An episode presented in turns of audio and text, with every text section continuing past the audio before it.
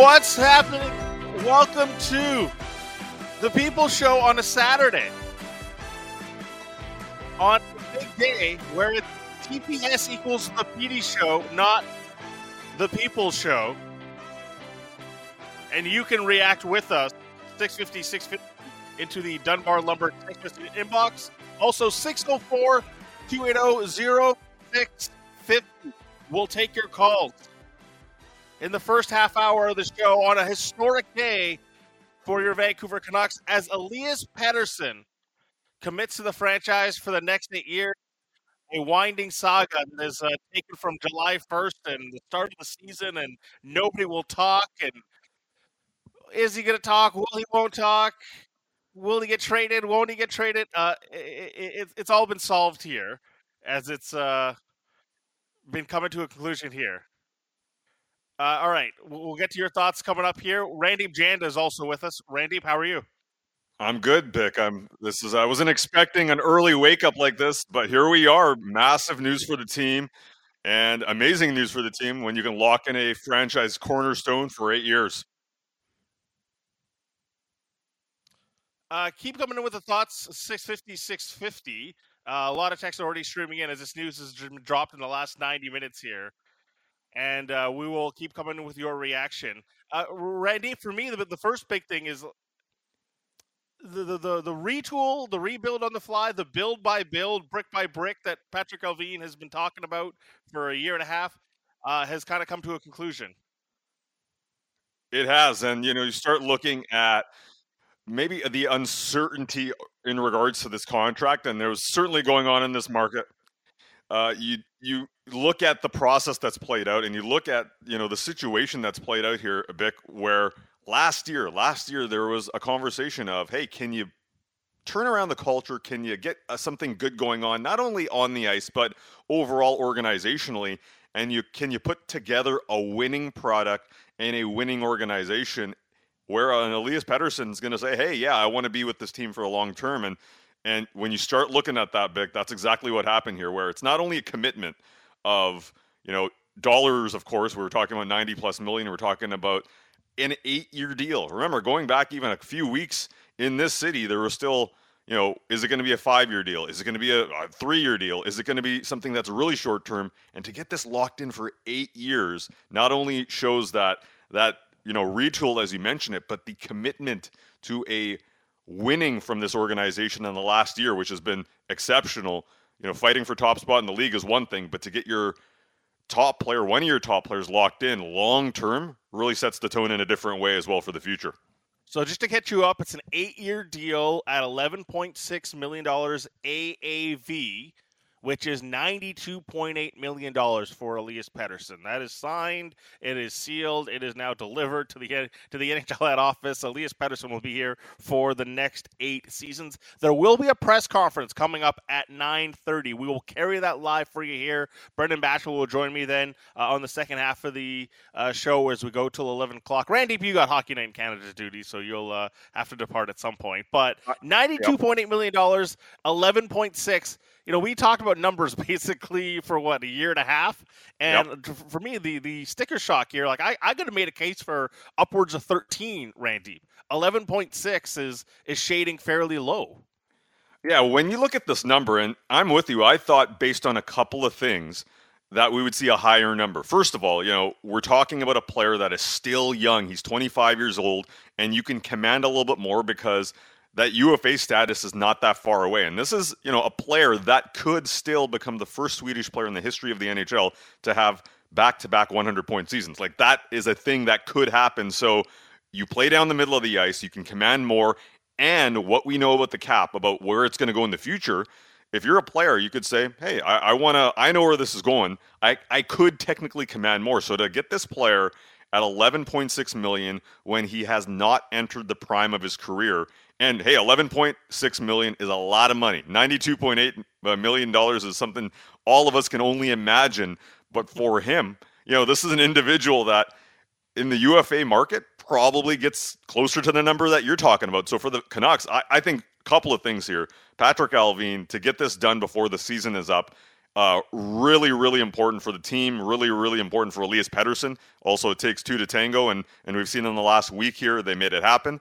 Uh, the other thing is to get him at this number, which you know this is a guy that is trending upwards. He's got 398 points in 387 career games. He's a not a finished product yet uh, in terms of the NHL game. To get him at this number at 11.6 Bik and lock him in for eight years is is a win for this. And in my opinion, a bit of a masterclass from Patrik Allvin and Jim Rutherford.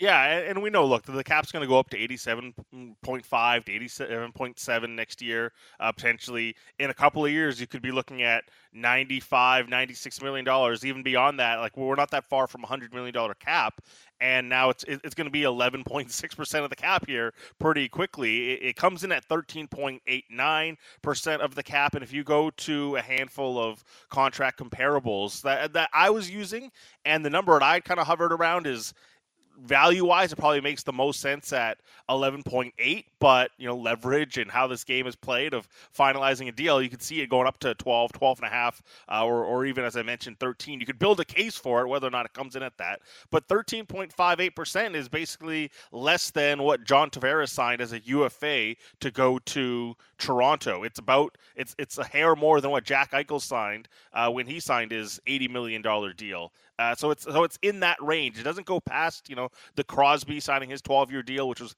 at the time 14.5 percent of the cap. It doesn't go past uh, Auston Matthews signing his five year deal, which is 14.6 percent of the cap. It's it, it's a very reasonable number here. Oh, for sure. And when you start looking at the breakdown of the deal, just for the listeners, if you're just waking up right now in your Saturday morning, rubbing your eyes, saying, What just happened? Uh, don't worry, that was about us about an hour ago as well. Um, Elias Pettersson, he's getting paid $47 million in signing bonus when you put it all together, uh, starting off with a $12 million signing bonus in the first year of that contract. Uh, and in terms of salary, it's 45.8 million. So that's the breakdown. We've seen that in the last number of years where signing bo- bonuses are a, big part of the deal. Um, so yeah, overall that number, if you think about it, you know, to get a center, and David Pastrnak's one of the best players in the NHL. We've seen what he can do.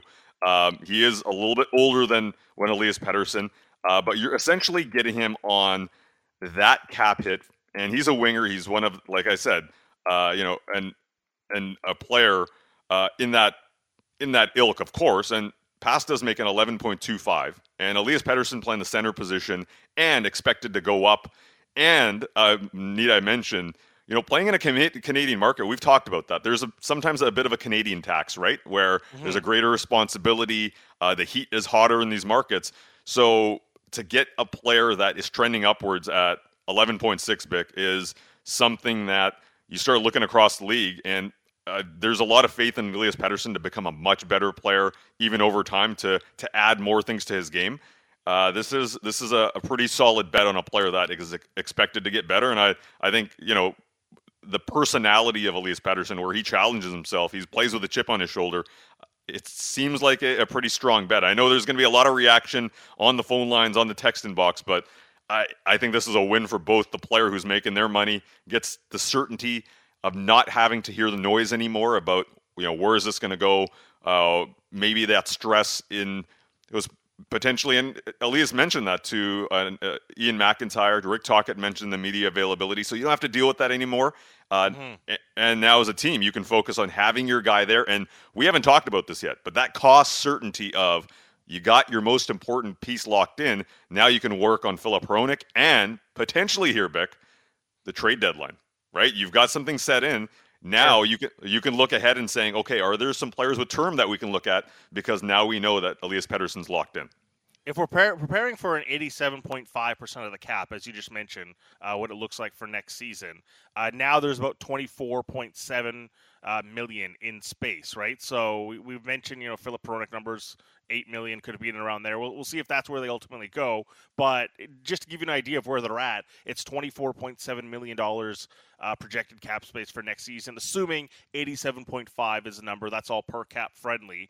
Uh, but uh, the, the, there's a lot of questions coming in about the actual uh, flow of this deal, right? Like, like what is the contract structure? You mentioned the signing bonus. Uh, so just to set this up here, uh, for year one of the deal, it's 2.5 million salary, 12 million in signing bonus, 4.5 in the second year, 10 million in signing bonus. It's 11 million dollars straight salary in year three, and then it's uh, four years of $5 million signing bonus with uh, de escalating uh, salary from 9.45 all the way down to 3.7 for the final three years. So $22 million in the first couple of years there, Randy, and, you know, coinciding with the the next you know CBA negotiation in and around there at 2026. So star level players are going to try to get a lot of money here in these next couple of years with their signing bonus, and Elias Pettersson uh, getting 22 million dollars of it in these next two years. No doubt, and that's a trend where you're starting to see a lot of contracts in the NHL that are front loaded, and that's exactly what's going on here when you talk about the salary of the signing bonus, right? That $12 million signing bonus in year one of the deal.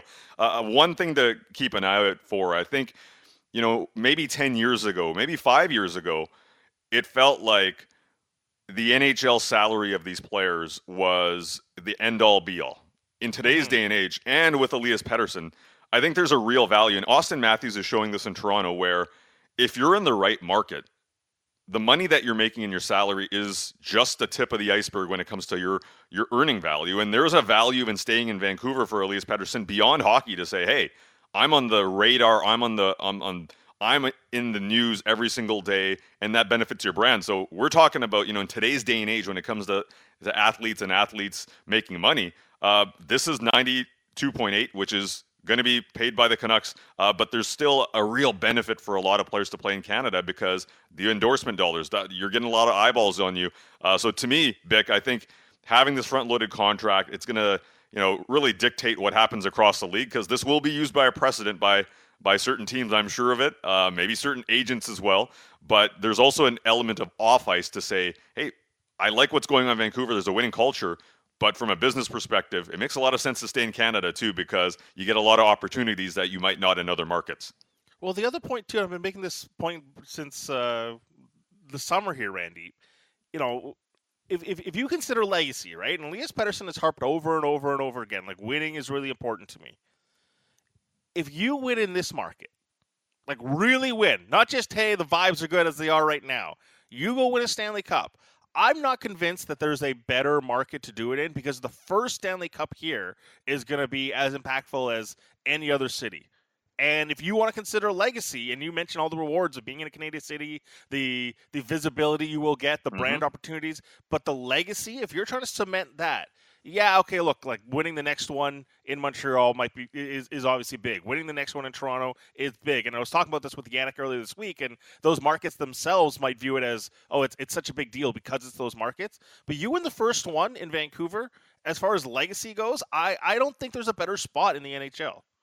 And that's very true, right? This is a market that has been a hockey crazy since basically 1970, 71, right? Mm-hmm. Now you start looking at the want and the desire to win a cup in the city. Of course, that first team, whenever it is, when they win the Stanley Cup, whenever that happens, will be, you know, we talk about 82, 94, and 2011 in a certain way. Just imagine that. And I think being a leader on that team, of course, for some people, it might be something that's daunting. It might be something that is, you know, overwhelming. But if you're built a certain way, and I feel like JT Miller and Elias Pettersson and Quinn Hughes, for that matter, as well as the captain of the Canucks, uh, you know, it's very much the organizational mantra right now. It's that you lean into that. Uh, and the fact that Elias Pettersson signs this deal, gets it done, and really, this is not a talking point for the rest of the year. If anything, you know, it kicks in next year when you're making that money and you gotta you gotta prove your worth. That happens with a lot of stars across the league, where you're to be in a position where you're to have to prove that you're you're worth that dollar amount. And that happens to everybody, whether you're a four million dollar player or 11.6 million dollar player. But you make that you know that signing, you sign on the dotted line, and that implies that, yeah, you're ready for the challenge. So I'm with you. I think this shows more about the mentality of the player to say, I'm not going to shy away from this. This is a moment where maybe some people in this market, and Bik, we've had these discussions. Everybody in the city's had discussions of, is Pettersson going to stay? Does he want to stay? Uh, is he ready for the heat? Clearly, by signing this deal, he's ready for the heat, and you love to see it. Uh, yeah, the, the only other market I'd maybe put up here, and it, it's a different scale, but it's, it's, you know Winnipeg maybe right, like that, that that's really about it. Um, uh, outside of that, it, it just feels like it, as far as legacy, um, this is a great opportunity. Now he does have to speak about it one more time. Uh, he's uh, set to talk in about 14 minutes. We will carry that presser for you live here on Sportsnet 650. A lot of reaction though. 650, 650. Uh, this one. Please explain what the advantage is between signing bonus versus salary. July 1st comes around, or whatever the date is. You know, different players like to stagger different days. Traditionally, it's in in July though. You get a big chunk of money immediately. It is not every two weeks waiting for your paycheck. That that, that Friday hits, you're like, all right, that one's to the mortgage. That one's to the rent. July yep. 1st, uh, a big payday uh, slaps into Elias Pettersson's co- uh, uh, bank account, which, uh, again, 12 million the first year, 10 million uh, the, the second year, nothing in the third year, but then $5 million every other year, all the way till the end of the contract. So July 1st is our, you know, traditionally, you know, we're, we're, we're, proud to celebrate Canada Day, uh, but uh, for Elias Pettersson, it's uh, it's payday on July 1st. Yeah, we're thinking red and white, and players across the league think green because that's what's hitting their bank account. They're getting they're getting that money, and um, yeah, that's a lot of money in the first two years. Twenty two million dollars of that deal right off the bat through signing bonus on July first. But that is a trend across the NHL, uh, which you don't get that straight salary. To your point, the two and a half million in the first year would be like getting paid every two weeks. Um, but yeah, there's that lump sum that comes in right away. Uh, 650, 650, a couple of other texts here. Uh, Scott and Calgary, while this feels like a win win deal for both team and player, great to see the max term and AAV below $12 million.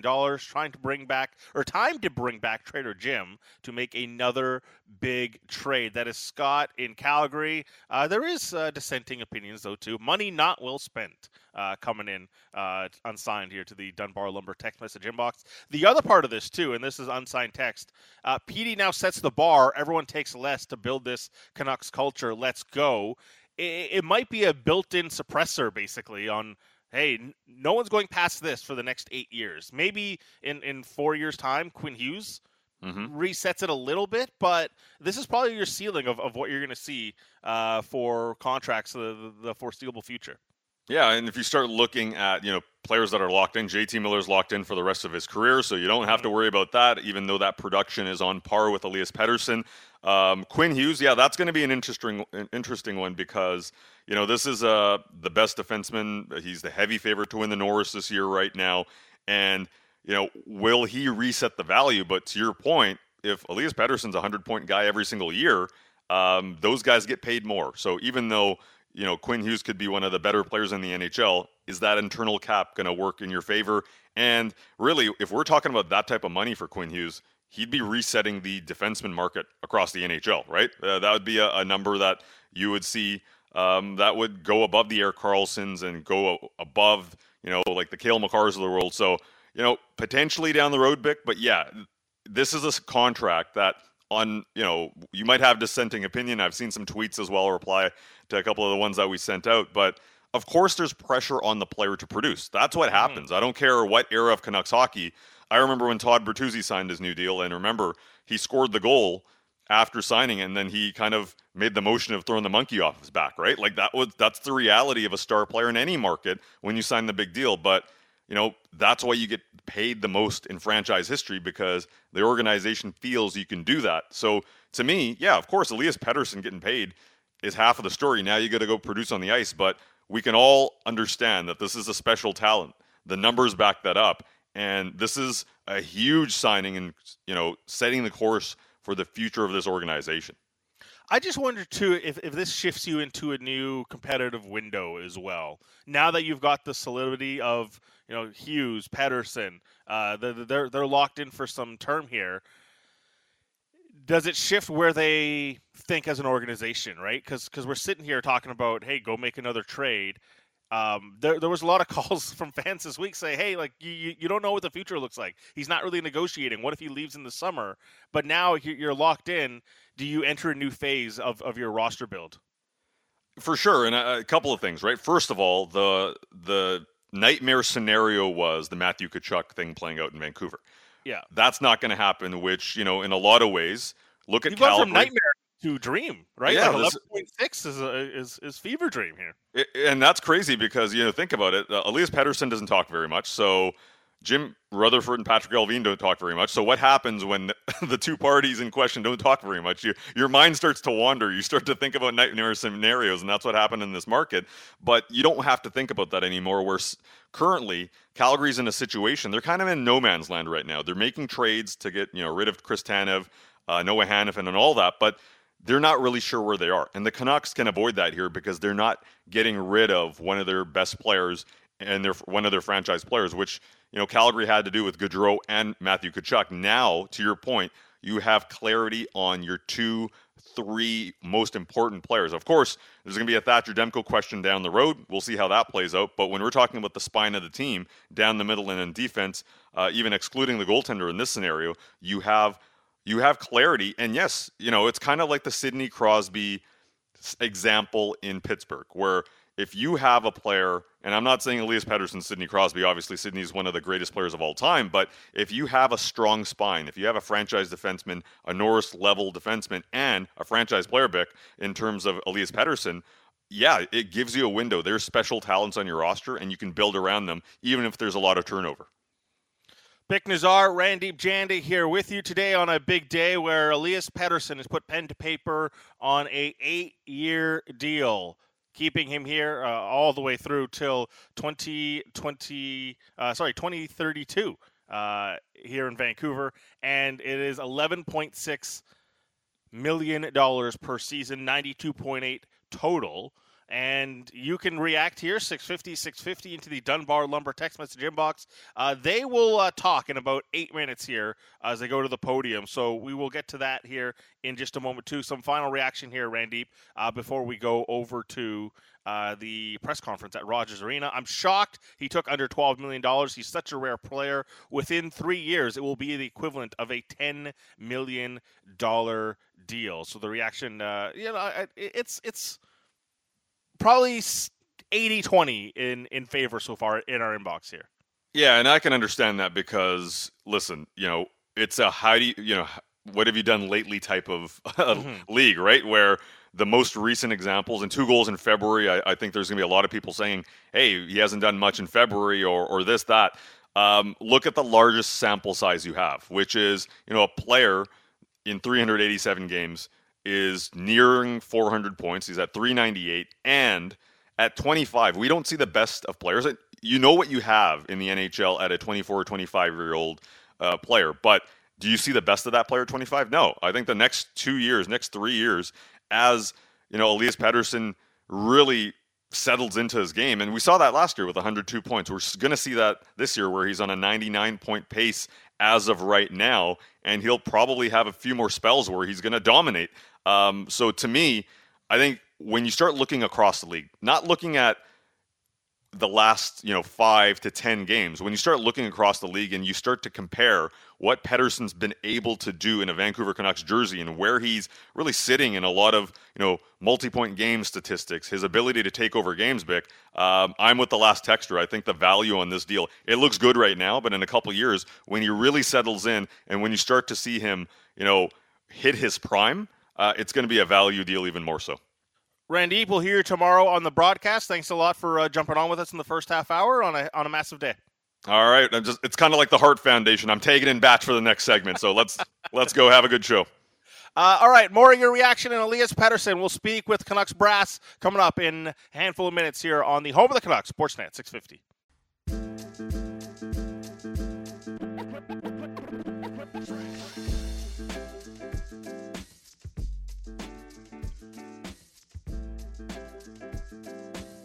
We continue on on a special edition of the People Show coming to you live from the uh, portable Kintec studio.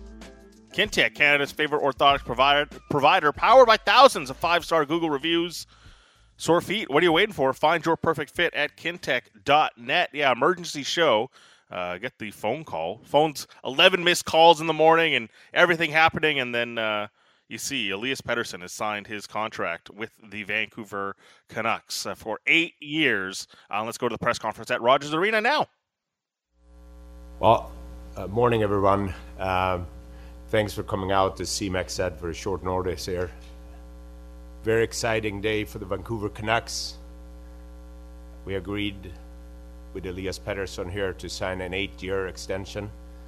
Uh, this shows the commitment from the Aquilini family and the organization uh, to build a championship team here in Vancouver.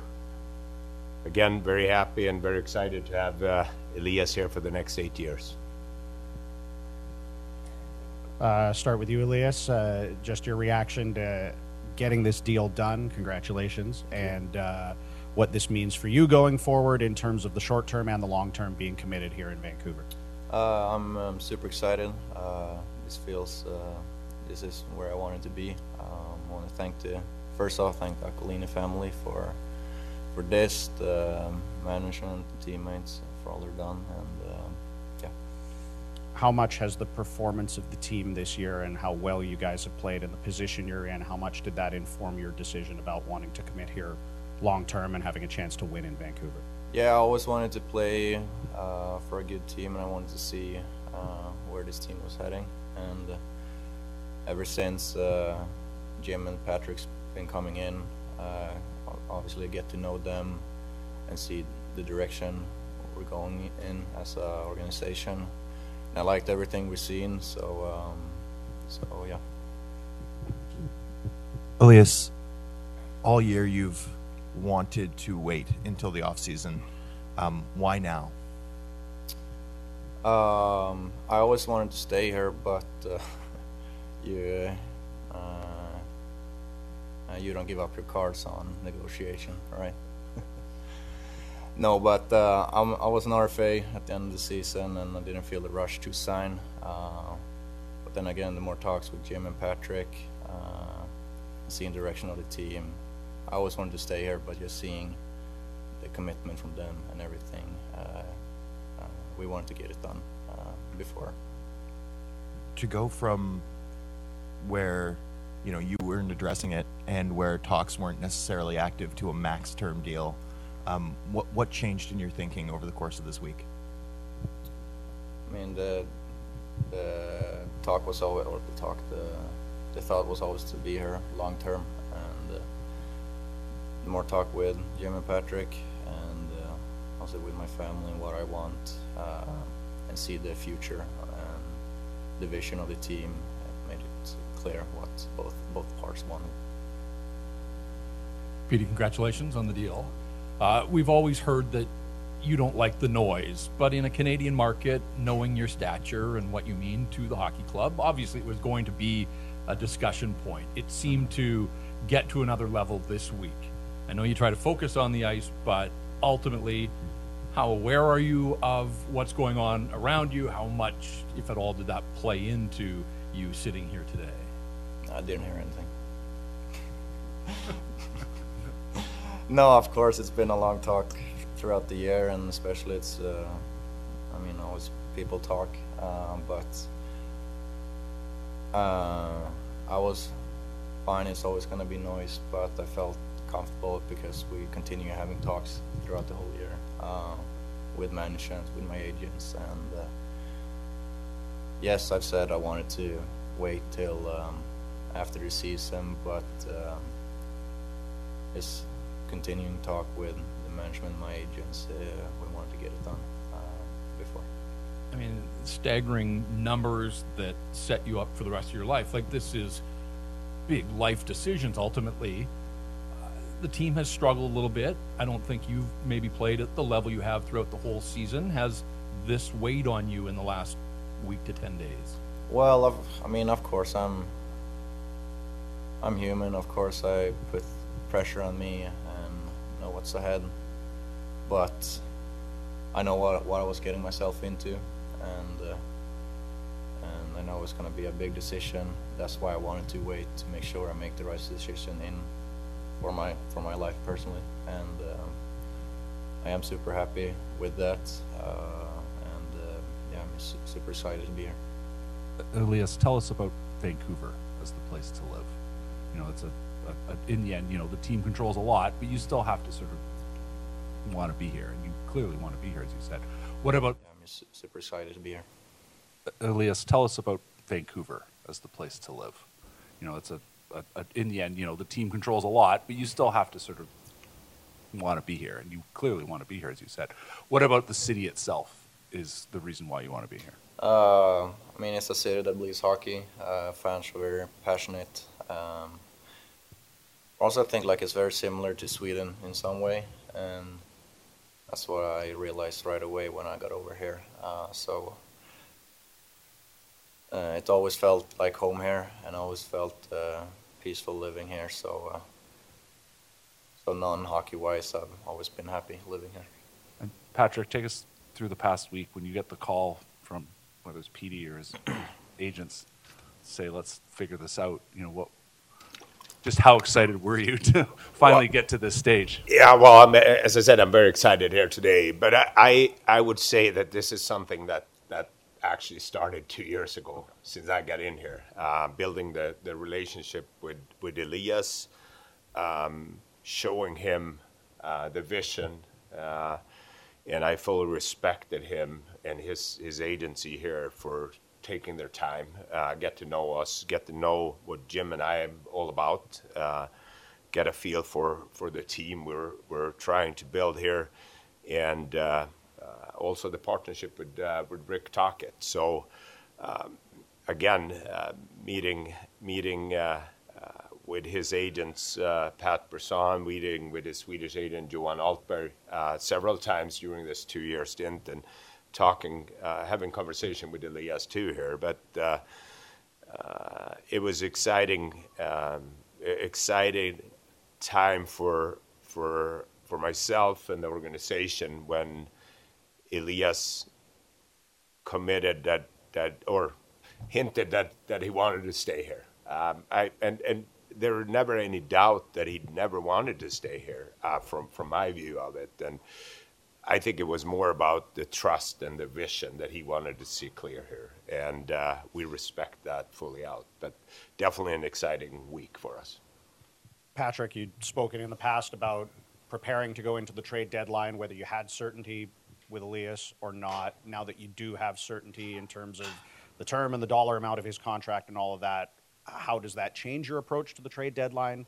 Does it at all now, six days out? Does it give you more opportunity to try and bolster this team, do you think? Well, it definitely give us more clarity, not not just for next week, but moving forward here now. We can we can plan and project what uh, what the what what cap space we have and and how our core are going to be, um, which is very important. And that's where you're building the puzzles around the core. Um, if there is a if there is a deal that makes sense for us here next week to improve our group, we definitely look into it. As as always, we uh, that's our approach again, up to this point, I think the players have earned uh, to be in this position, and uh, we're going through uh, some adversity here as of lately, and I think all the teams are doing that, and that's how you want to see see us getting out stronger and uh, better. And I know the players and the leadership are taking ownership of it, and I know the coaches are working on it. Elias, Jeff asked you about the noise over the last few weeks. How excited are you to put that behind you and focus on hockey and trying to win with the team the rest of the way? Uh, yeah, I mean, it's all I wanted, and uh, hopefully we can focus on winning games. And also, long-term goal is to bring a cup here. Elias, Patrik talks about being able to plan now. I mean, you are obviously a big part of that plan. Do you think yourself about, okay, now he can go out and do this, that, or the other? Is that something that enters into your mind? Yeah, no, it's uh, he's part of the deal. It's to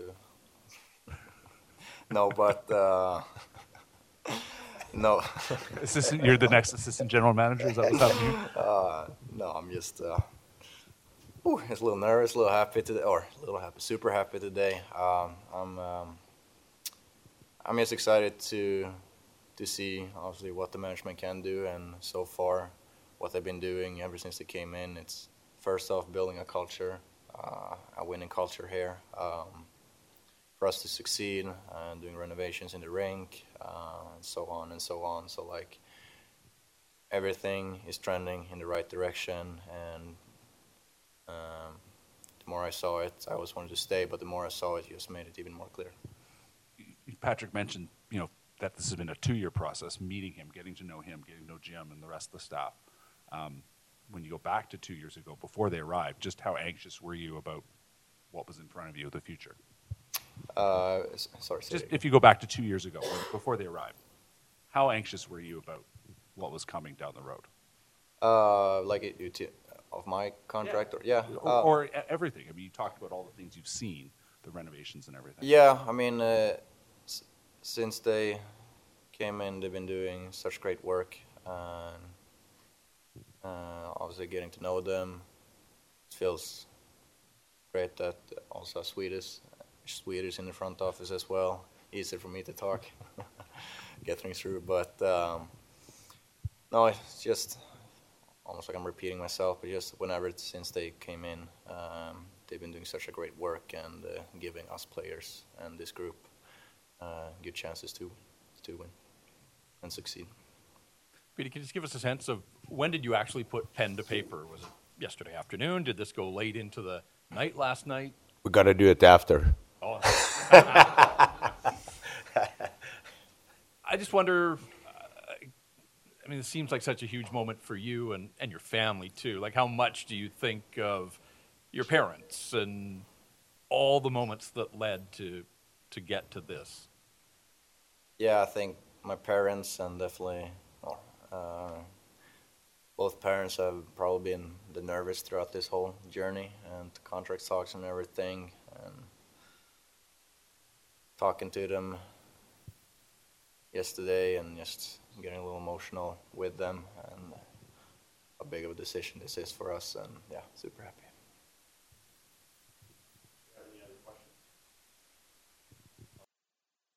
That is Elias Pettersson and Patrik Allvin as he has uh, signed his eight-year contract uh, worth ninety-two point six million. More relaxed version of Elias Pettersson that that we may have seen. Hey, ninety-two point six million dollars might relax a lot of people, uh, but he was cracking jokes through that entire sequence. Uh, you can chime in 650 650 into the Dunbar Lumber text message inbox. Dunbar Lumber, three stores to serve you in Ladner on Bridge Street, Dunbar Lumber Express at Ladner Center, or Arbutus in Vancouver online at dunbarlumber.com. All right. Uh, keep coming with your reaction. A lot was said there uh, on Pettersson. You know, super excited. This is where he always wanted to be, thanking the ownership and the teammates and the management for all they have done to get it here. Echoing that he's always wanted to play for a winner ever since Jim and Patrik have come in. Uh, he's liked everything that he has seen. And, you know, mentioned too, like, why sign this deal now? And uh, he said he always wanted to stay here, and he didn't want to give up his cards in the in the negotiation. Uh, didn't feel the rush to sh- to, to sign the deal, but uh, loved that uh, the the direction of the team that uh, Patrik Allvin and Jim Rutherford have set out. Uh, seeing the commitment from them to win has also wanted him to get it done. So we wanted to get it done before the deadline, and his thought was always here to be here long term. And even joking that he didn't hear any of the noise uh, from earlier this week, but wanted to get it done.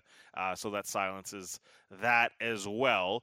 Uh, and Patrik Allvin saying uh, this started two years ago about building the relationship with Elias Pettersson, showing him the vision, respect his process and the agency's process to get this done, and also that partnership with Rick Tocchet. And it is a very exciting time. How do you feel? 650, 650 into the Dunbar Lumber text message inbox. Uh, some thoughts. I will never cheer for Vancouver again. This is the worst thing that could have been done.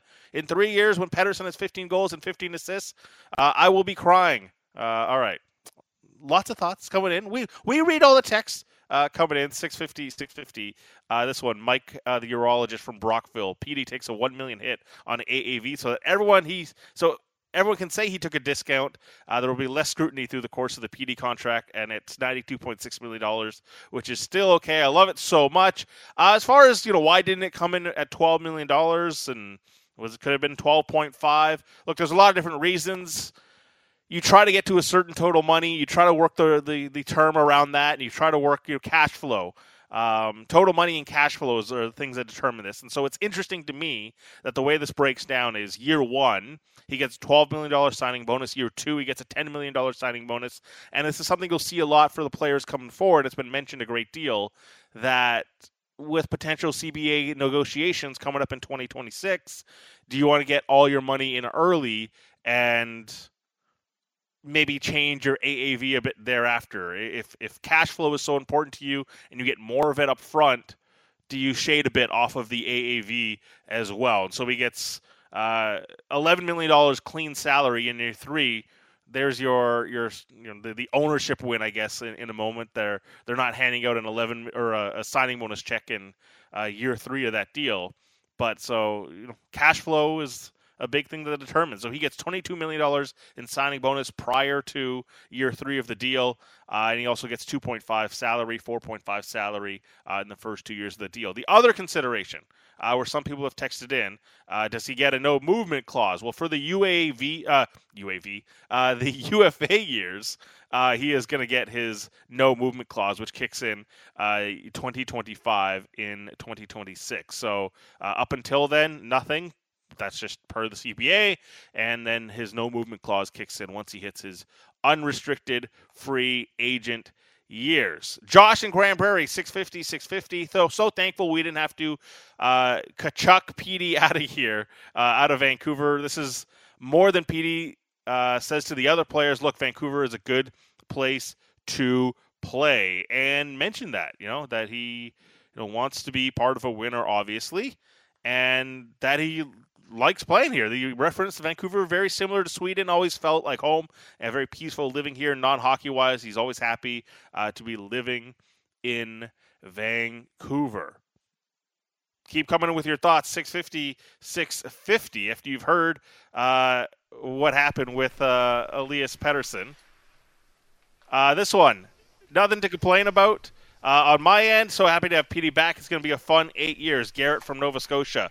All right, joining me now from the rink. You can hear the rink in the background. It is uh, Brendan Batchelor. Batch, how are you? I'm good. Uh, was not expecting to be chatting with you at 9:48 on a Saturday mm-hmm. morning, but glad to be here. Exciting times for the Canucks and for Canuck fans, certainly. You were in the room, and, and you've you know been there for a lot of Pettersson media scrums, you know press conferences, whatever they may be. Uh, that that felt like the, the most relaxed Elias Pettersson uh, that, that that we've seen here. Yes, uh, I would say absolutely it was. And, you know, for people that might have just been listening here and, and weren't able to see it, uh, he looked relaxed. He was kind of sitting back, relaxed in his chair, uh, cracking a few jokes. When I asked him about, you know, putting the noise behind him, like a big smile crossed his face, and you kind of got that glimmer in his eye that that you get when he uh, when he appreciates a question or or thinks something's funny. And um, I think it's pretty clear that you know he's heard some of this noise even though he joked to the contrary and so uh, he seemed very relaxed and very relieved to put this whole contract saga behind him. And Patrik Allvin seemed pretty relaxed and pretty excited too. And he's got a busy week ahead with six days till the trade deadline. But um, but yes, I, relief I would say was the the overarching emotion that you could feel in the room we haven't spent a lot of time talking about the Allvin side of this too, because you think about the amount of legwork that this management group had to do coming in. Just just think about the brand of the Vancouver Canucks, how how damaged it was, you know, at, at you know mid December uh, a few years ago, and the work that needed to be done here. And to to rattle off a couple of big things here, you get this Miller extension, you make a big trade, you trade out the captain, and then you get this one done it's some heavy duty things that they've had to do in a handful of years. And now the, the, the proper planning i imagine the opportunity to to set the course of what this looks like really starts to uh, materialize. And, and, and now you get to do part of the nitty gritty and start to build around it too. Yeah, I believe it was Jim Rutherford that talked about needing to do major surgery uh, a few mm-hmm. years back when he arrived. Well, they've done major surgery, right? The captain's gone. They acquired Hronek. They've extended Miller. They've extended Pettersson now. And that's why I wanted to get Allvin's perspective on this trade deadline in particular because, you know, yes, having cost certainty on Pettersson is important for them in terms of now moving on to some of the other players they need to sign, like Filip Hronek, Dakota Joshua, you know, Teddy Blueger. These are all guys that are pending free agents, either restricted or unrestricted. But what have we heard about the Canucks and their approach to the trade deadline over the last couple of weeks that they don't want to give up premium assets for another rental which means having cost certainty on Pettersson now means that you can you can figure out if you're going to go out and get someone on the open market, whether it be a Jake Guentzel or or you know a, a less impactful acquisition than that. If you don't want to make a trade for another rental, then you need to know what your salary structure is going to be, or you need to have a good idea of it anyway. And having the cost certainty on Pettersson, having the number come in at under $12 million,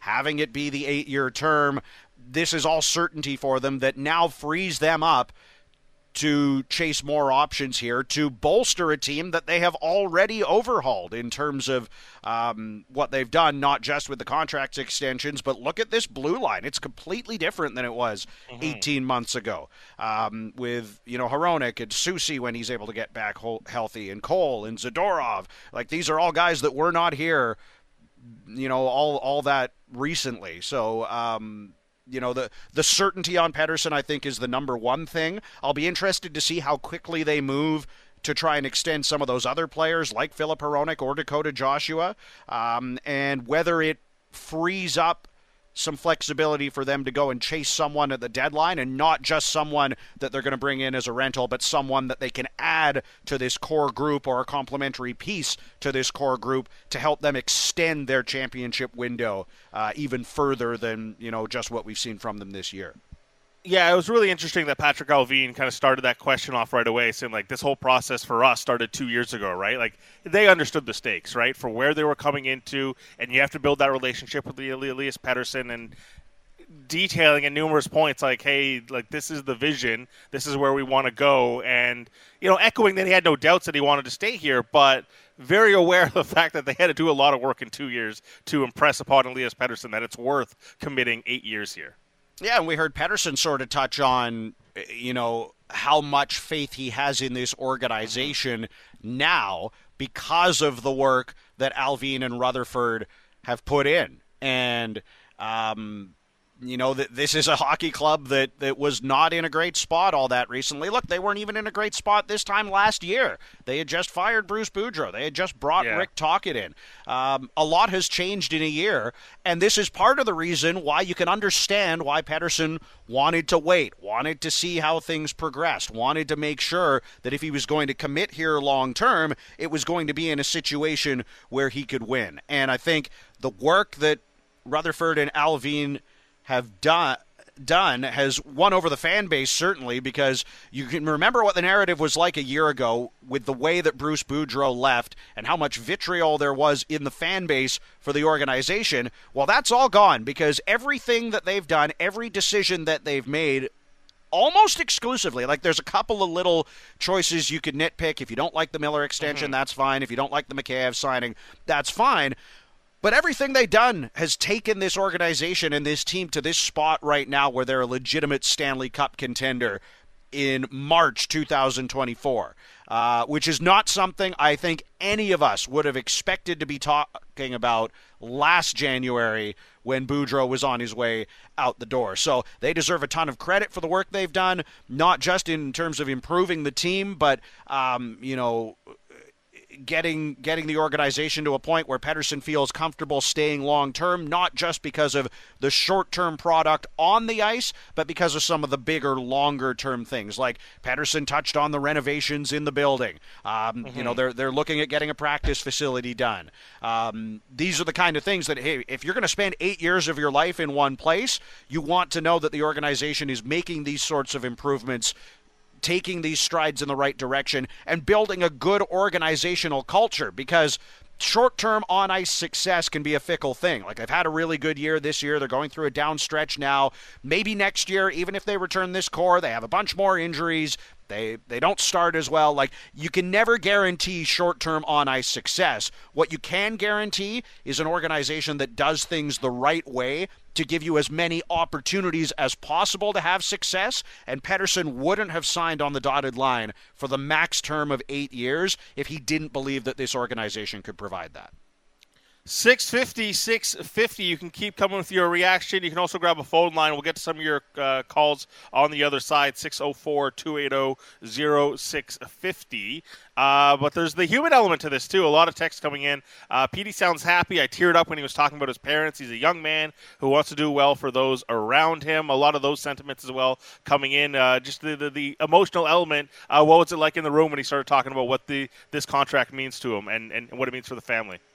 Yeah, he got a little bit emotional right at the end there, and uh, I, I wouldn't say he teared up, but you could see that um, talking about his parents and and getting to this point meant a lot to him, and and you know, he, he sort of joked that they've been more nervous than he has through this whole process. So, uh, any player that gets to this point in their career, just making the NHL, whether they're signing a 90 plus million dollar eight year contract or not, has a lot of people to, to be thankful for. And you could tell that uh, this means a lot to Pettersson and it means a lot to his family. So, that was pretty cool to see as well.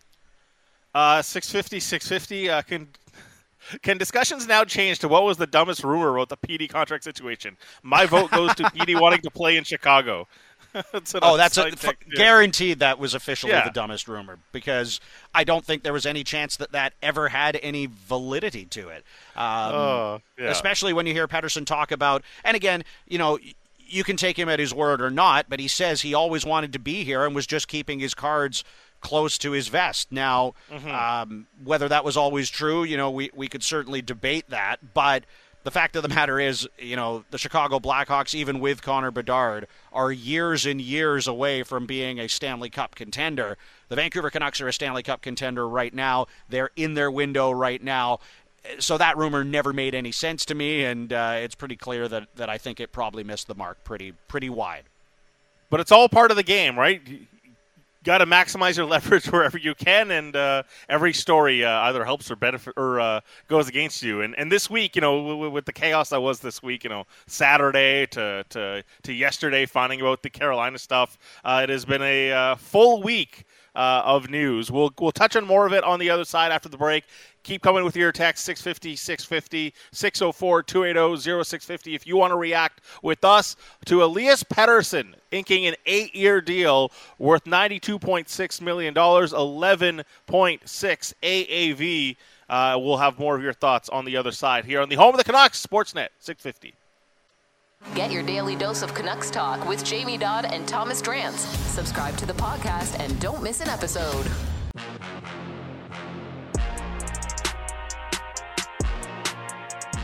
Welcome back. It is a second hour of a special People show on a Saturday.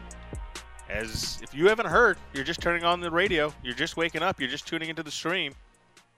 Elias Pettersson has signed his contract, eight year extension at 11.6 a year. That's 92.6 million dollars total money. Bik Nizzar here with you with Brendan Batchelor in our own respective uh, Kintec studios, uh, Canada's favorite orthotics provider, powered by thousands of five star Google reviews. What are you waiting for? Find your perfect fit at kintec.net. Uh, I, am at home, Batches at the rink, and we are figuring out uh, all the details in this uh, contract and, and, dealing with your reaction as well. 650 650 into the Dunbar Lumber text message inbox. Uh, Batch, uh, how many wake up calls did you get? Because I, I, I woke up with 11 missed calls. I was lucky that my two week old baby started crying at like 7:30 and uh, we had been planning to sleep in because he had been up a little bit in the night, and I was like, oh gosh, here we go.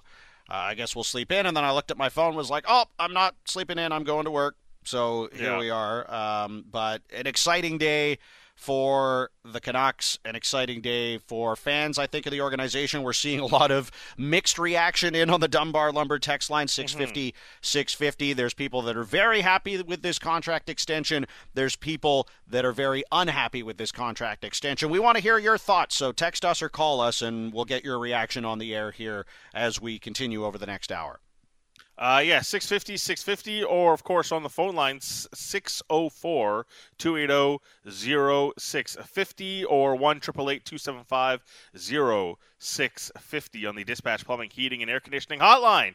Uh, all right, some reaction to catch up on in the inbox here 650, 650. Brett and Pitt Meadows, this is huge for the Canucks. Elias gets his contract, and the team can now progress forward to bringing a cup to the city. Uh, an unsigned text here, very fair contract in two to three years. This will be a steal. Percentage of, of the cap, his young age. He plays center and is on the cusp of back to back 100 point seasons. Petey could have gotten more. He took a discount just like Miller did. That's from AP and Langley. Uh, and there is somebody asking, please explain how 11.6 is a discount compared to what? He's not McDavid or MacKinnon. It's a huge contract.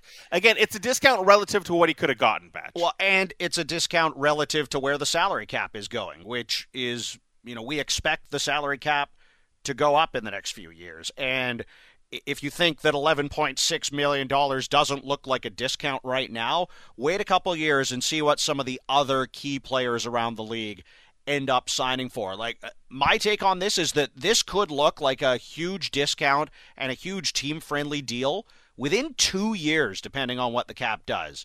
Uh, and they've locked him up for eight. I mean, the fact that this this number is under 12 million a season, I think, is a huge win in the short term anyway, regardless of looking at the long term picture. But um, you know, I had somebody say to me this morning that like you know he's making that much more than Miller. How does that make sense? Well, Miller's older. Uh, he doesn't have as much of his prime years left. Uh, he signed that contract when he was older, so it's carrying you later into his 30s, and it was in a flat cap era. You know, this mm-hmm. is the thing. We see this in our daily lives, right? Everybody complains about the cost of groceries. Everybody complains about the cost of living right now. The cost of everything is going up all the time, and that applies to NHL contracts too. So signing Elias Pettersson today at a cap hit of under $12 million as contracts continue to go up, as the salary cap continues to go up, as money flows back into the league coming out of COVID, these contracts are going to get bigger and bigger. And so, just straight up comparing the number to other top players around the league, in my mind, is not how you should be analyzing this. You should be looking at it from a when was it signed, what percentage of the cap was it at when it was signed, and with the the direction the salary cap's going, that percentage of the cap that it's going to take up will get lower and lower with every passing year, and the value of the contract increases with every passing year until you get later into the deal, and then you're looking at aging curves once he gets beyond 30 and, and things like that. But um, we're going to see lots of deals that are much bigger than this in the coming seasons. And that's why, for me, this is a, a valuable contract because it locks him up with that cost certainty for that eight year term. Yeah, it, will come in, you know, pending what the cap uh, ultimately uh, is.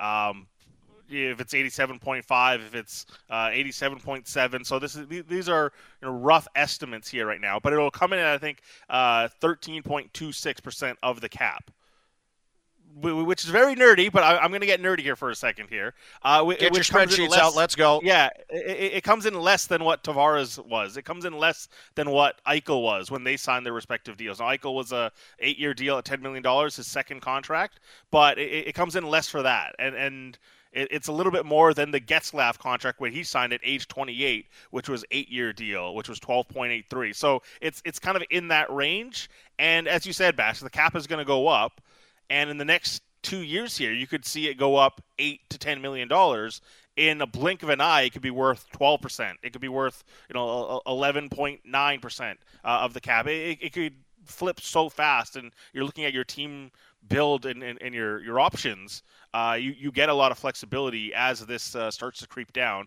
And we have a question here, 650, 650, uh, from Sean and Salmon Arm. Uh, it was a great presser. How do you guys analyze the cap hit next year to years with factors such as the OEL buyout penalty when Hughes needs to be resigned? Thank you for the take. So the, the thing I think everyone needs to get used to, and it, it really started this year, Batch, is they're out of cap hell, right? Like they're they're the OEL buyout and, and the, the the implications of that being on your on your books for seven years, all the way for a few more years, like that's done. It's it's minimized, but now like the Tyler Myers contract is set to expire. A few things are like they're they're through the Loui Eriksson things of the world. They have a lot of space next year. It's it's twenty four million dollars where it kind of stands right now, but it jumps to forty one the next year. They don't have a lot of real like deep cap considerations uh, outside of um, Miller and Pettersson, and then it's it's Garland, Mikheyev, and Hughes basically. Yeah, and I mean, we could say that, but they are going to fill up a lot of that cap space by re-signing their own guys. So it's of not course, like but, they've but just like got a, a clean I- slate is different than like building through it. Yeah, no, exactly. I, I understand that. I just wanted to make that clear for people listening that it's not like they've got all their guys signed and they've got forty million dollars left. Like they're going to need to spend some of the the cap money, as you said. What twenty four million right now? Like they've got to extend Hronek. They've got to make decisions on their other pending UFAs: Teddy Blueger, Sam Lafferty, um, Dakota Joshua. Uh, Elias Lindholm now a pending UFA on the back end.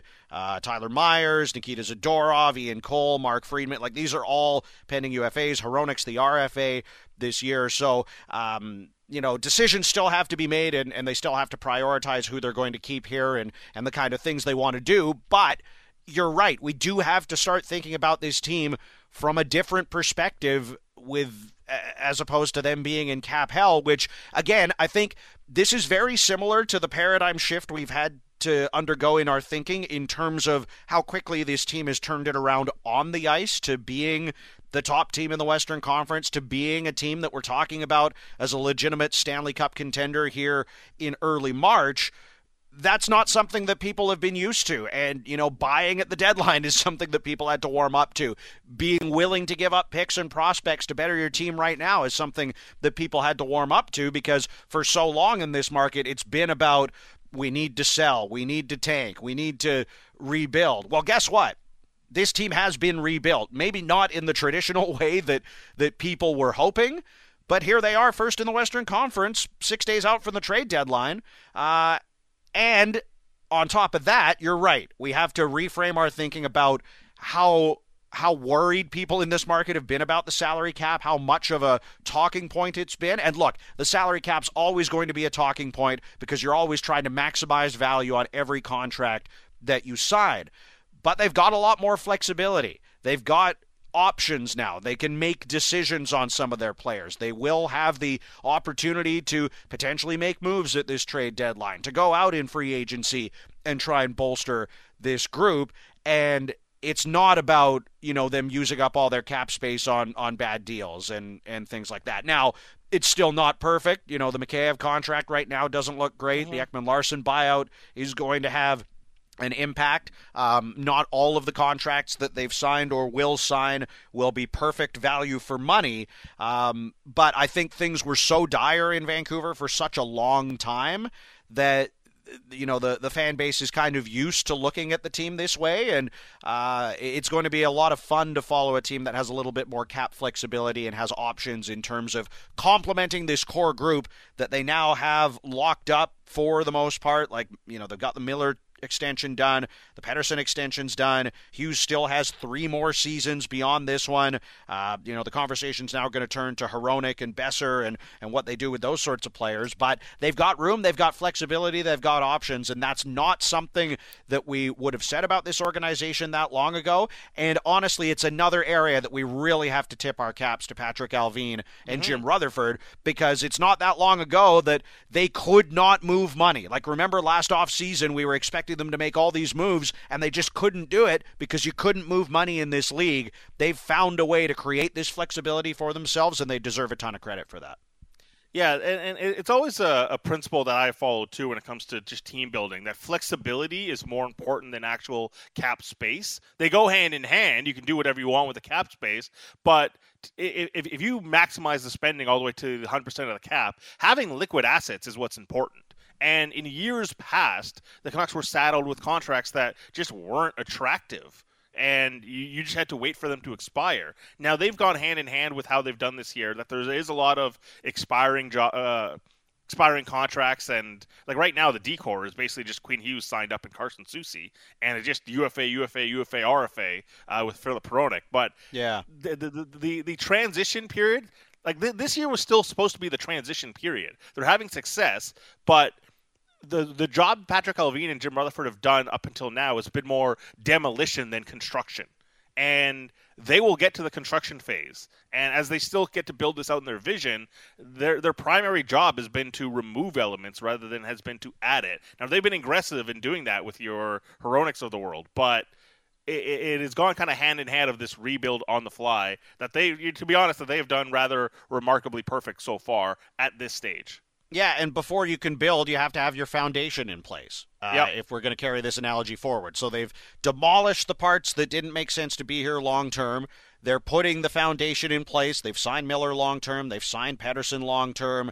Uh, they've got Hughes and Demko locked up for two and three more seasons. Uh, Demko two more, Hughes three more beyond this. So those are contracts that are in the future, but not in the immediate future. So your core group is locked up now for you know the next two, three years in terms of a contention window. You've got your pillars that you're going to build off of, and now that construction starts where what can you do to complement these guys and give them the best chance to have success? And that's why the Pettersson extension being done now is so fascinating to me because now they can go out and add at this trade deadline. And yeah, they need to figure out a way to make the money work the rest of this season.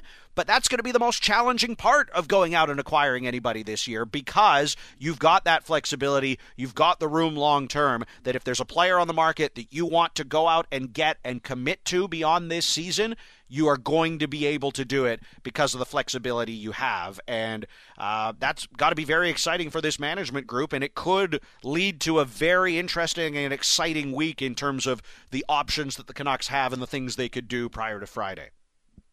650, 650. Come with your thoughts. We'll go to the phone lines here 604 280 0650. Jake in Langley. Jake, how you feeling today? Well, I'm actually a little bit under the weather, so bear, bear with me here. But I had to call in when I heard this news. Um, honestly, this changes this changes everything. Um, first of all, just as a, I guess for Elias Pettersson, probably the way he feels, I think the amount of pressure that's going to be off his back now, and the fact that he signed for eight years just shows he loves Vancouver. He wanted to be here. There's no end if or buts. I really hope the fans give a just a massive standing ovation for him. And the fact that it's only for 11.6 mil, and a lot of people said, said it was going to be over 12. So just great stuff all around there. Now, secondly, Jim Rutherford and Allvin, what they've done in a few years is it's it's beyond master class. And I'm not even talking about being first place or whatever top five team in the league this year. I'm just just in general everything they've done, except for maybe the Lindholm trade, which is not looking great right now, but it's still early, has been perfection. And the fact that they know how much cap they have now, they they they could pretty much go out and get an RFA, maybe like a Vatrano or something, who has still years or at least another year left, and and they know what they're gonna do here with the cap. It's just as a Vancouver Canucks fan having to deal with Jim Benning, no offense, for so many years, just it's honestly going from a Volkswagen to a Ferrari, and I'm I'm I'm really happy as a Canucks fan, and uh, it's it's a really good day in Vancouver. Thanks, man. Jake, thanks a lot for the call. Uh, I hope the contract news and, and your euphoria uh, helps you with your uh, illness if you're feeling under the weather. But uh, Jake, playing through it hurt. Uh, calling in 604 280 0650. Uh, Batch, anything you want to say off of that, uh, or, or should we go to more calls here? Yeah, I think it's going to be interesting to see in the short term what sort of impact this has on Pettersson's game and, and whether we can tell that it has been weighing on him. Like if he comes out and scores a hat trick in Anaheim tomorrow, then uh, you know people are going to read into that to a certain extent. But uh, you know he alluded to it in the press conference too. He's human, uh, and you know you you know you, you'd have to live under a rock to not have noticed the noise around him. So the fact that he gets to focus on hockey is good, and and hopefully this can bolster his play and the team's play in the short term here as they try to turn things around. Uh, all right, 650, 650 or 604 280 0650. Canucks fans can have your say on the Elias Pettersson contract. Jerry from Coquitlam, how's it going? Hey guys, it's going real good. Thanks for putting on the uh, emergency pod today.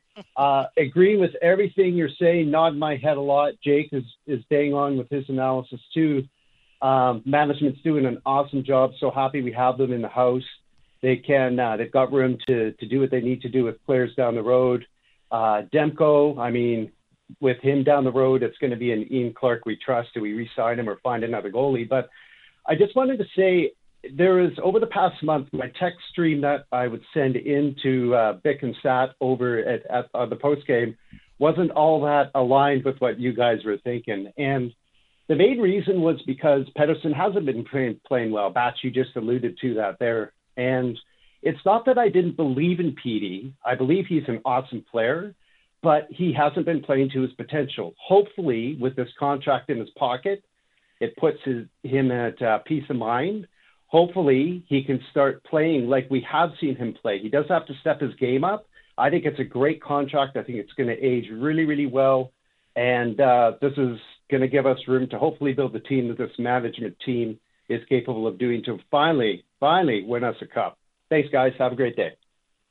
Uh, thank you, Jerry from Coquitlam. Uh, 604 280 0650 if you want to grab a phone line. You know, Batch, you know, for, for me, it's always been. We, we saw a glimpse of what it looks like, right? For for Elias Pettersson, of, of what a peak Elias Pettersson looks like. And he was a lot younger and it was in the bubble and it, it wasn't perfect by any means of you know the the entire bubble playoffs but he was also 21 years old at that time and it was Yeah. 18 points in 17 games and, and you saw a natural impact in that and so try to project what it looks like four years down the road we're going to get a real look at it uh, this upcoming playoffs if, if it if if he plays like he did in the bubble, then this is going to look like a great deal. If if finally we see what a true big game looks like, and and the playoffs being different, and he struggles, then okay, like the the questions are going to remain that maybe Jerry had there of just like, oh, okay, what is the true potential, and what some people do text him a great deal about of like this guy does this, this guy falls over a lot. It's not going to happen in the playoffs. We're we're going to get our best indicator uh, come April. Absolutely, we are. And, you know, based on the way he played in that bubble playoff run, I think I would trend towards belief that he's going to find that level again and, and you know, be a key player for this team in any success they have in the postseason. And I think this is my opinion anyway. I know there's a lot of dissenting opinion coming into the Dunbar Lumber text line right now, 650, 650, and we want to hear from you regardless of your mm-hmm. opinion. But I feel like there are things in his game that people hone in on that are maybe not as relevant as some people would like to believe. So like we hear the he falls over a lot. Uh, He's engaged in battles a lot. Like this is a guy that is about to produce back-to-back 100 point seasons and we're getting texts about he's not mentally strong enough to handle the pressure or that he's overpaid and should be further down the lineup. Like I think we need a bit of perspective here. This is one of the best young players in the National Hockey League. Is he a perfect player? No, he's not. Is he, you know, at the same level as a Connor McDavid? No, he's not. But who is really? But this is a guy that is going to be a key part of this organization now for eight years at the very least, and is a key producer on this team. When they have been going well, he has been leading the charge along with JT Miller, along with Quinn Hughes. And are they going through a wobble right now? Yes. Have there been stretches in his career where he's been a little bit streaky? Yes. But the overall body of work shows you that he is not only worthy of this contract, but he probably could have made a little bit more too. Um, so uh, you know, I, I understand that, that people get frustrated with some of the stuff, like the, the hanging of his head when he loses a battle, or or being knocked over, and, and things like that. But in spite of those things, this is still a hundred point player who is one of the best young talents in the National Hockey League. And as he gets older, he's only going to get better. He's only going to, you know, solidify some of those things in his game. He's only 25 years old. He's, you know, the the best years of his career, the core years of his career are coming up here in the next 3, 4, 5 seasons. You know, I would be shocked if we don't see him, him take his game to yet another level.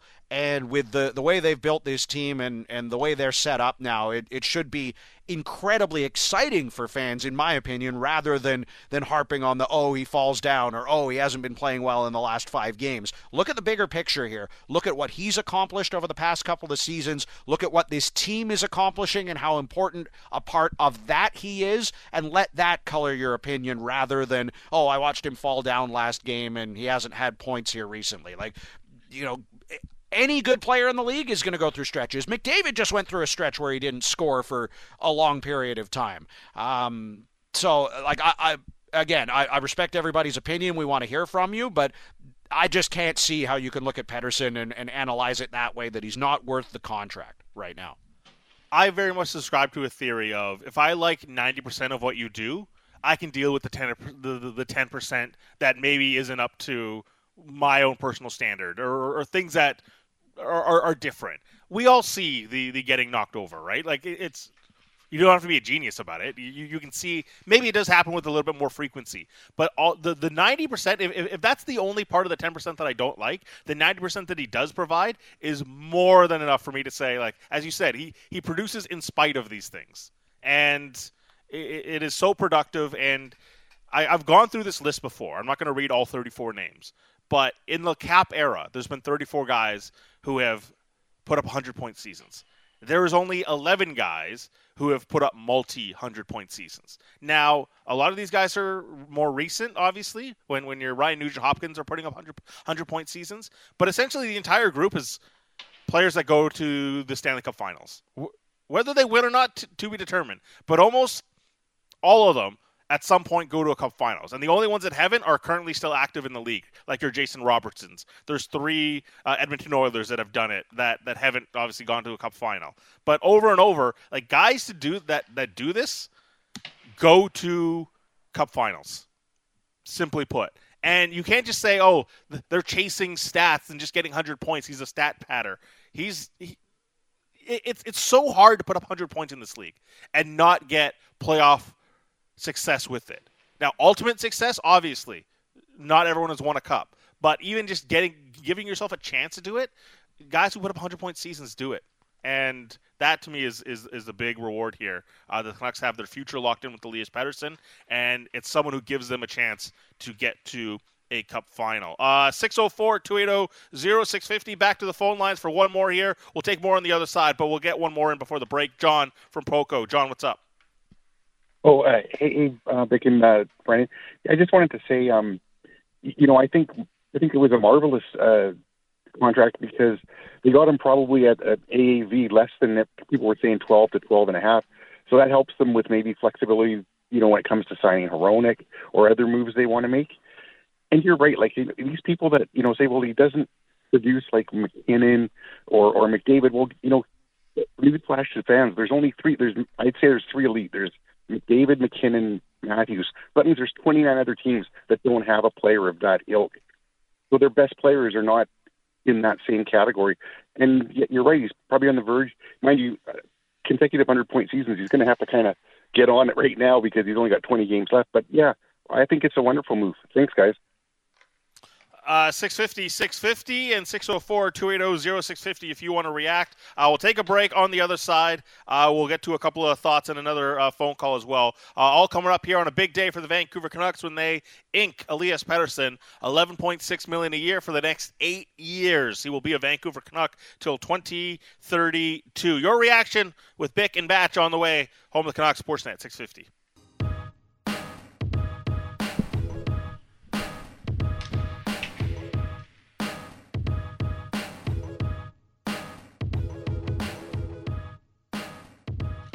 Final segment for us here on a special edition of the People Show. Bik Nizzar, Brendan Batchelor here with you from our portable Kintec studios. I'm at home. Batch is at the rink. We're going to talk to uh, Tom Mayenknecht here in about 10 minutes. Get a, get a business side of the sport as well. Uh, the sport market coming up at 11 o'clock here on Sportsnet 650. Uh, all our guests today, or all, all you callers today, coming down the dispatch plumbing and heating and air conditioning hotline. The first call, the only call. A lot of reaction into the Dunbar Lumber text message inbox 650 650. Uh, so now that Pettersson is signed, what are we going to freak out about next, Batch?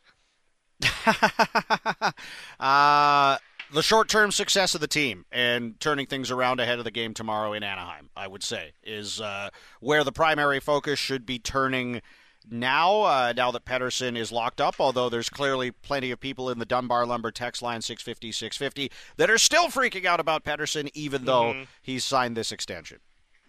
Uh, this one, Kelly Holiday in Cuba listing. Good work, Petey. Yahoo. Let's get that uh, cup tattoo parlor ready. Uh, Mike and East Van. The AAV sounds high today, but with the projected cap increases next few years, I think this deal, even more so than the JT Miller deal, will age well. Uh, give this team something to really build around for the next few years at least. That is Mike in East Van. And you know, we mentioned it too that like Hughes is signed for three years. Miller's obviously locked up. You got Demko. Like I'm a big believer in small cores, right? Like the the the, the true elites of, of the you build around. And you know th- those four guys, they're signed. And if, if you want to freak out about the next signing or what it is or the thing that's going to dominate the conversation, I guess it's Filip Hronek. But you know, to me, like Filip Hronek's not like the the, the, the, core player. He's a nice piece to add around, but for me, it's always like goalie, top two centers, and number one D man. And, and the Canucks have those things. Yeah, maybe Boeser. Like if we're talking about Mhm. uh, a player that you could consider a core player that uh, they will be eligible to talk extension with this summer, like that might be the next the next big talking point for this organization because Pettersson signed long term, Miller signed long term, Hughes three more years, Demko two more years. So, like if, if we're looking at what's going to be the big buzz and topic of discussion about around contracts for this team this offseason, July 1 is when Brock Boeser can start having extension talks. And I would imagine that that is the next thing that people will focus on because based on the year that he is having, uh, he could be due and probably will be due for quite a healthy raise. And so then the debate can start about uh, is the offense he's produced this year sustainable compared to what he's done previously in his career. Um, you know, are you going to overpay him coming off a career season? Uh, what could that mean in, in terms of some of that cap flexibility that we were talking about earlier? So that's probably where I'm putting my vote in terms of um, where we might see the most hand wringing in the fan base coming up is is the Boeser extension and what that means for the overall cap situation going forward. But that's tomorrow's problem. Uh, today, we, we, we get to uh, hear from you uh, on the Dunbar Lumber text message inbox or on the Dispatch Plumbing and Heating phone line. We go to Tom from Vancouver. Tom, welcome to the show. Uh, what are you thinking today? Hello, boys. Um, I'm going to do something not very many people in this fan base has done, and I'm going to throw Jim Benning some love just in case we happen to make it to a cup final, because every single body we're talking about as a core player of this team he brought in, I think he was a completely incompetent manager. I said it years ago that I think he's going to draft our cup winning team and that a group will come in that's competent and actually work around them. But uh, yeah, I'm very happy with the Petey signing. I'm happy with the core we have, and I hope if we do go on to to win a cup that it might untarnish that guy's name just a little bit. I don't think he was a great manager. I'm super thrilled he's out, but the core that we're talking about that Jim Rutherford and Patrik Allvin are working with, he did bring to town. So happy with the Petey signing. Good day to be a Canuck fan, and uh, go Canucks go. There you go. Tom in Vancouver calling in uh, 604 280 0650.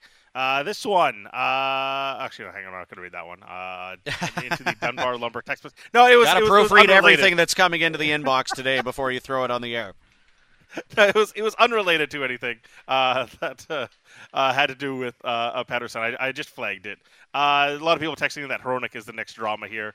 Uh, we'll we'll see what happens here because that that that one I feel like it, it, it's been under the radar or swept under the carpet. Maybe because Hronek's just naturally quiet alongside Elias Pettersson, but it, it it hasn't really garnered the attention as much as Pettersson.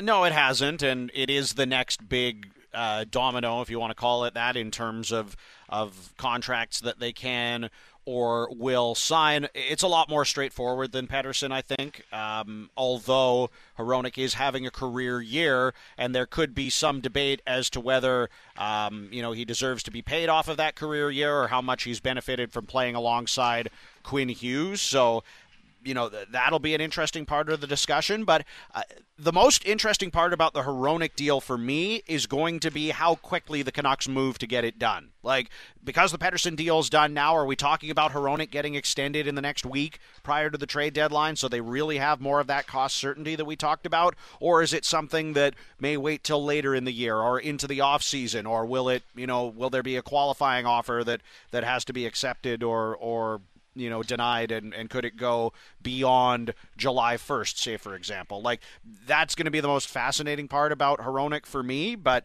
um, other than that compared to Pettersson and compared to sort of the the the organizational uh, stake that was being put in in that uh, in that deal, it, it doesn't even compare. But it is going to be interesting to see if the Pettersson contract is kind of the the dam breaking, and now a lot more of the the business that this organization needs to do heading into this off season can be you know tended to in the coming days and weeks. And I'm with you as far as the thing that uh, Canucks fans get to freak out about next. It is this short term run, right? And and and that's why I go to like the star level players. Those contracts are already solid. We can have our debates about best. We can have our debates about Hronek. But for me, when when those things are settled, now it's about the results on the ice. And this team has hit a trouble spot here. We're getting ready to see what the playoffs looks like, but they're going to have to rebound from this six of the last seventh they've dropped. They've only picked up three points of the possible 14 in this recent stretch. So things have to get corrected. And if this is put to bed, do we see a renewed focus from these players as they, you know, get some rest in, but another three game road trip coming here.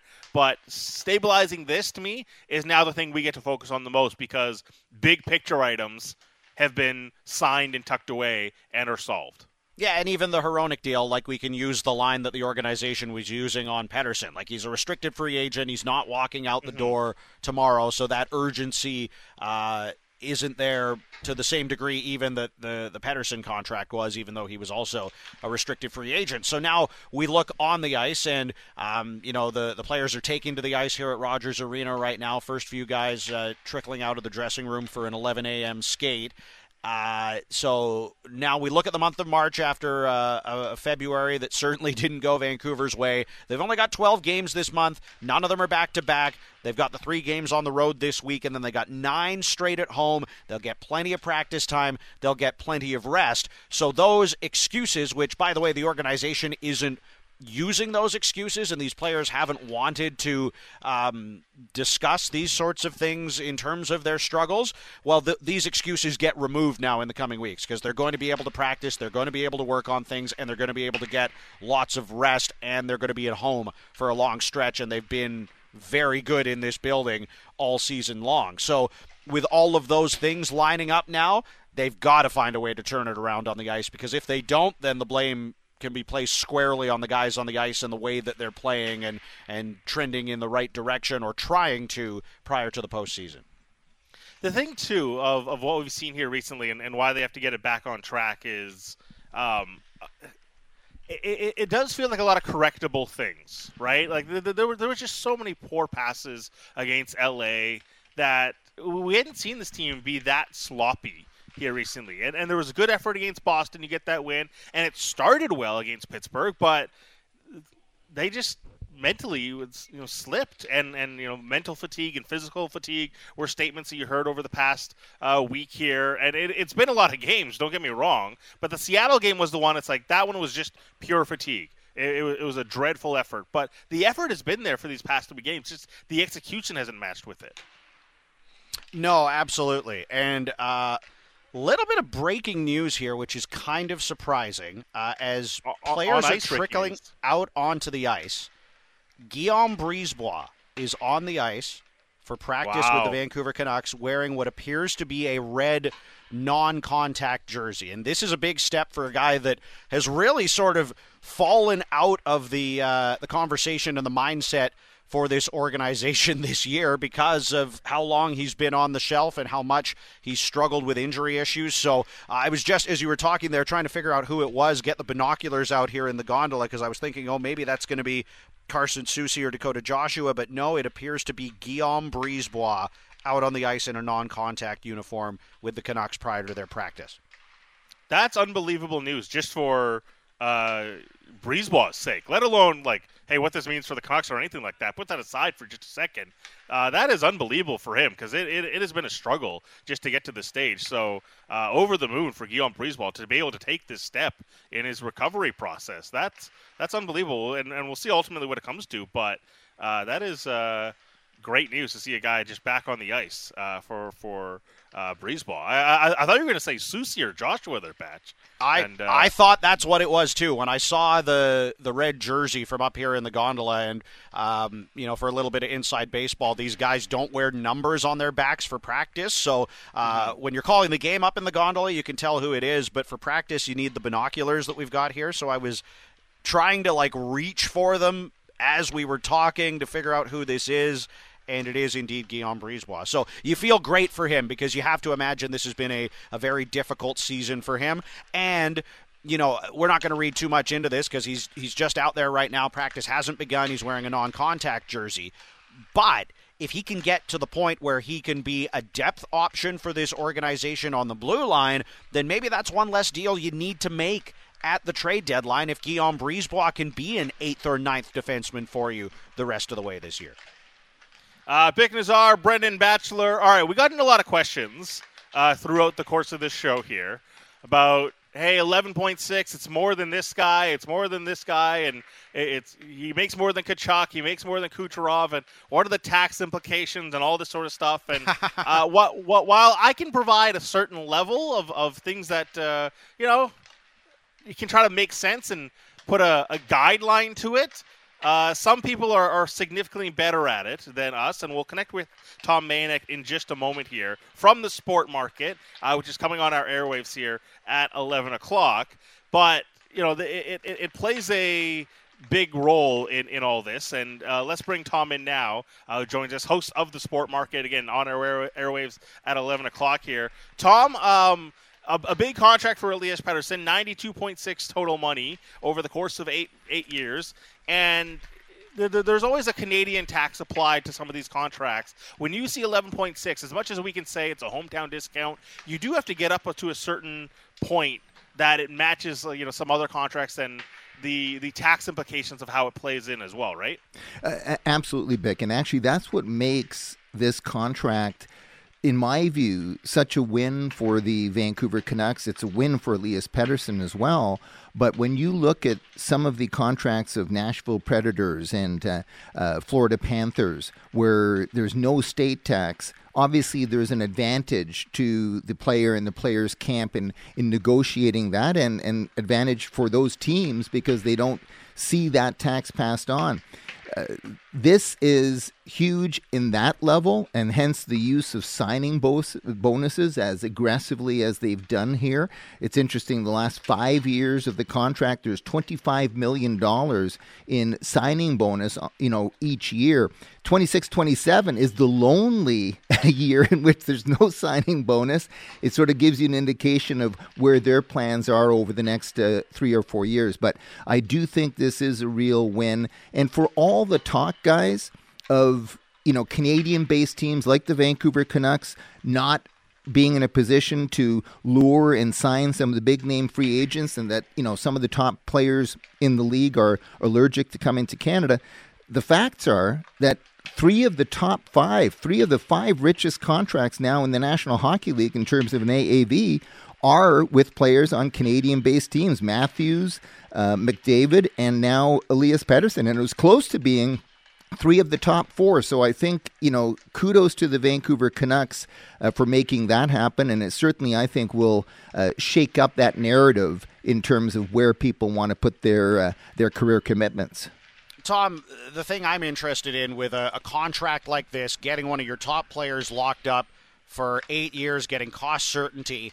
What does a deal like this do for franchise value? And how important is this to the Canucks, not just from an on ice perspective in terms of having one of their best players committing here for eight years, but what does it do for them off the ice in terms of the value of their brand and their franchise valuation overall? Brendan, it does a lot at a number of levels. I mean, first of all, certainty is good business, and business loves certainty. And all of the transactions built around the Vancouver Canucks franchise, everything from season ticket sales to merchandising, uh, you know, uh, buying into additional licensed uh, product.